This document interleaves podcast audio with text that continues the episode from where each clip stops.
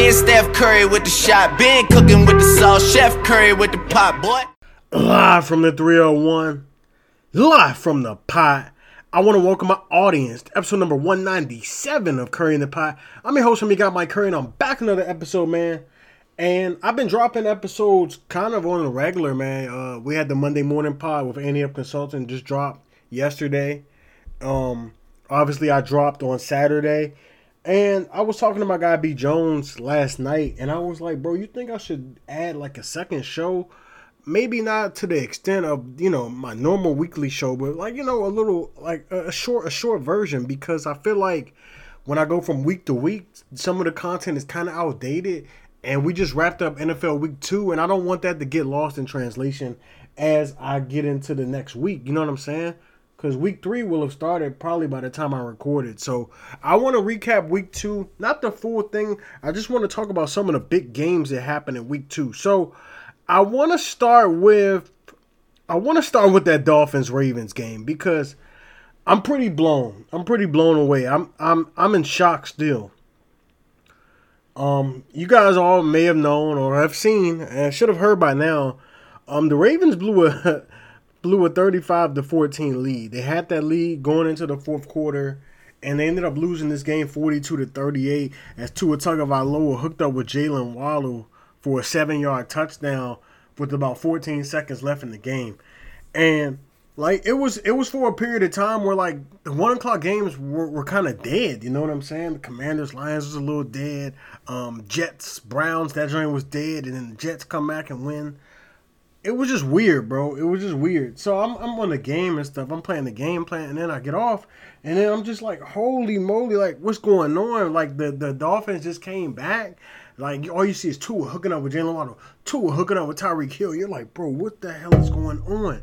Like seriously, but I, I the Ravens definitely lost this one. They got super super conservative, and it's just unfortunate. Um, the spread on this one was Ravens minus three. And I'm not gonna lie, it looked good for at least the first three, maybe three quarters and about a quarter of the fourth quarter. Looked like the Ravens were gonna get out of there with the cover and the win. That did not happen. Tua Tagovailoa six touchdowns, almost 500 passing yards. Uh, Lamar had a great game. He had a master class. He had over 400 scrimmage yards, including that 79 yard that 79 yard touchdown run and I was like, "Oh my goodness!" Like it was freaking crazy, bro. It was it was absolute madness. Tua hooked up with Tyreek Hill and Jaylen Waddle on numerous occasions, and they became the first duo to have 10 catches, two touchdowns, and over 150 plus yards receiving. That was the first time it ever happened in NFL history. And this happens in their second game together. So, you know, a lot of potential for what this Dolphins team can ultimately do. Um, I don't know if they can sustain this, but nevertheless, it was impressive winning in the fashion that they won. Another game I wanted to talk about was the Cowboys and the Bengals. Are the Bengals in trouble? Now, you guys know I've been pushing an agenda and a narrative that I think that the Bengals run last year, the Super Bowl run, was a little fluky, flawed, and fraudulent. I still agree with those same sentiments, and right now it's showing. Joe Burrow and the Cincinnati Bengals have lost to Mitch Trubisky, and Cooper Rush. Let me say that again.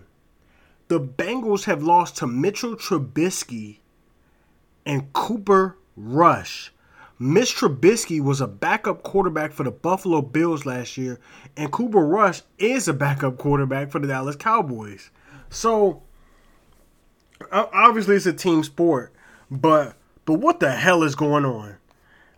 Well, I'll tell you what's going on. The Bengals had a, a fluke Super Bowl. I've been seeing stuff on Twitter, and I've been loving it. I've been agreeing with it heavy. That uh, Joe Burrow, your Jeremy, your Linsanity run is over.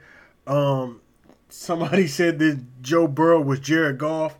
I'm not going that far, but I thought it was pretty funny, man, because you lost to the Cowboys. Now, I did think the Cowboys would keep this game competitive, but to win outright at seven and a half point underdogs, forget the spread. Seven point underdogs, forget the spread. They freaking won with a backup quarterback. And the Bengals were I'm not gonna say the class of the AFC, but they represented the AFC in the Super Bowl. So, is there a reason to panic if you're the Bengals? I think so. Um, you do have the Jets coming up, which I think is a very winnable game.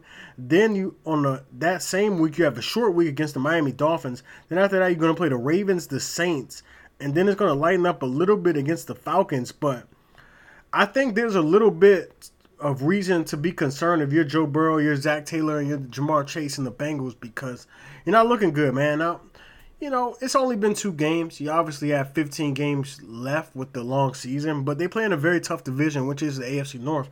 And the AFC North, every team in this division lost, so I guess it's not too bad if you're the Bengals. I want to also talk about the Cardinals and the Raiders game because that game was absolute madness.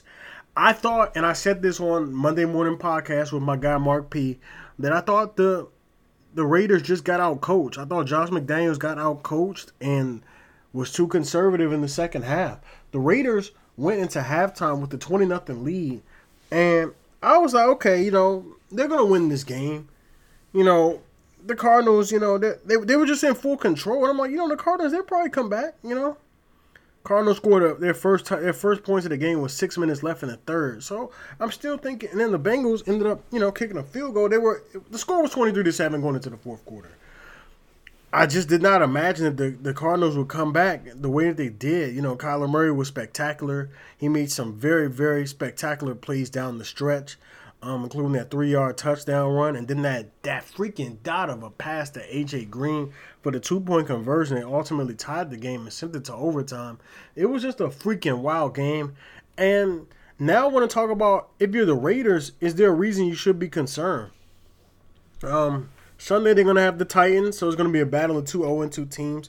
Then they have two straight divisional games going up against the Broncos and the Chiefs.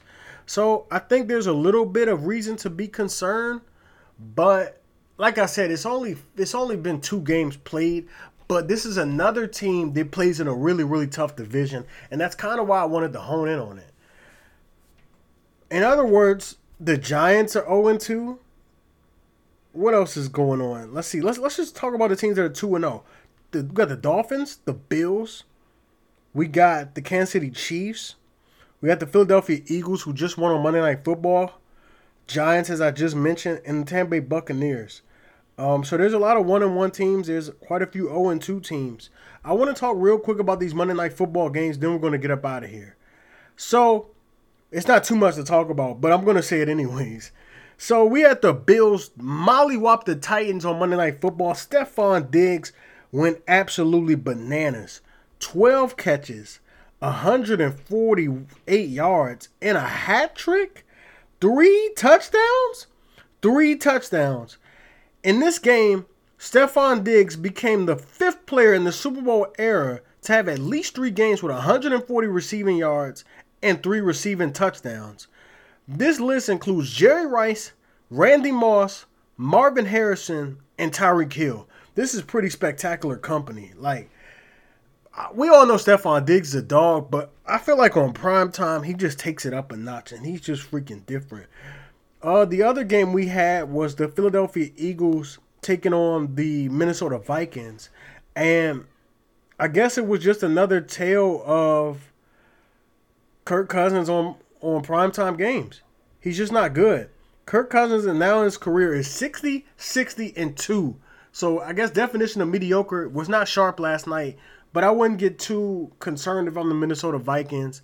Um, I am high on this team this year, but I mean that's just Kirk Cousins right there. You just sometimes you never know what you're gonna get. Like sometimes he looks elite, and then sometimes he looks, you know, bottom half of the league at the quarterback position. But that's just Kirk Cousins, and that's just what it is. Um, before I get out of here, I want to shout out the Las Vegas Aces who became WNBA champions. Becky Hammon, in her first year as head coach, won won the championship. So shout out to Becky Hammond, shout out to A'ja Wilson, shout out to Chelsea Gray, um, Kelsey Plum, um, Dearica Hamby. They have a really really nice team, and um, Jackie Young. They have a nice team. So shout out to the Aces.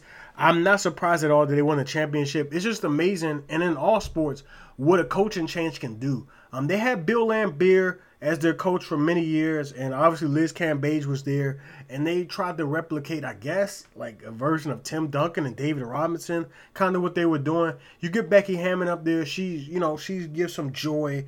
Um, obviously she knows the WNBA game. Obviously she knows all of that stuff.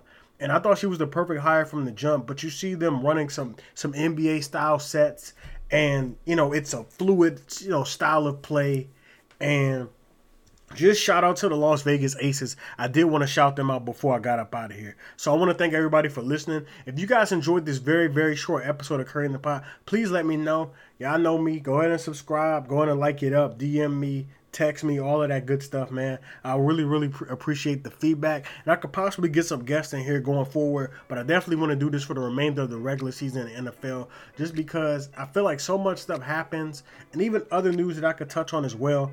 Obviously, not going to make it a full, you know, 30 minute episode like normal, but definitely do these shorter episodes. So, again, I want to thank everybody for listening. I'm your guy, Mike Curry, signing out. Episode number 197 is done. Peace.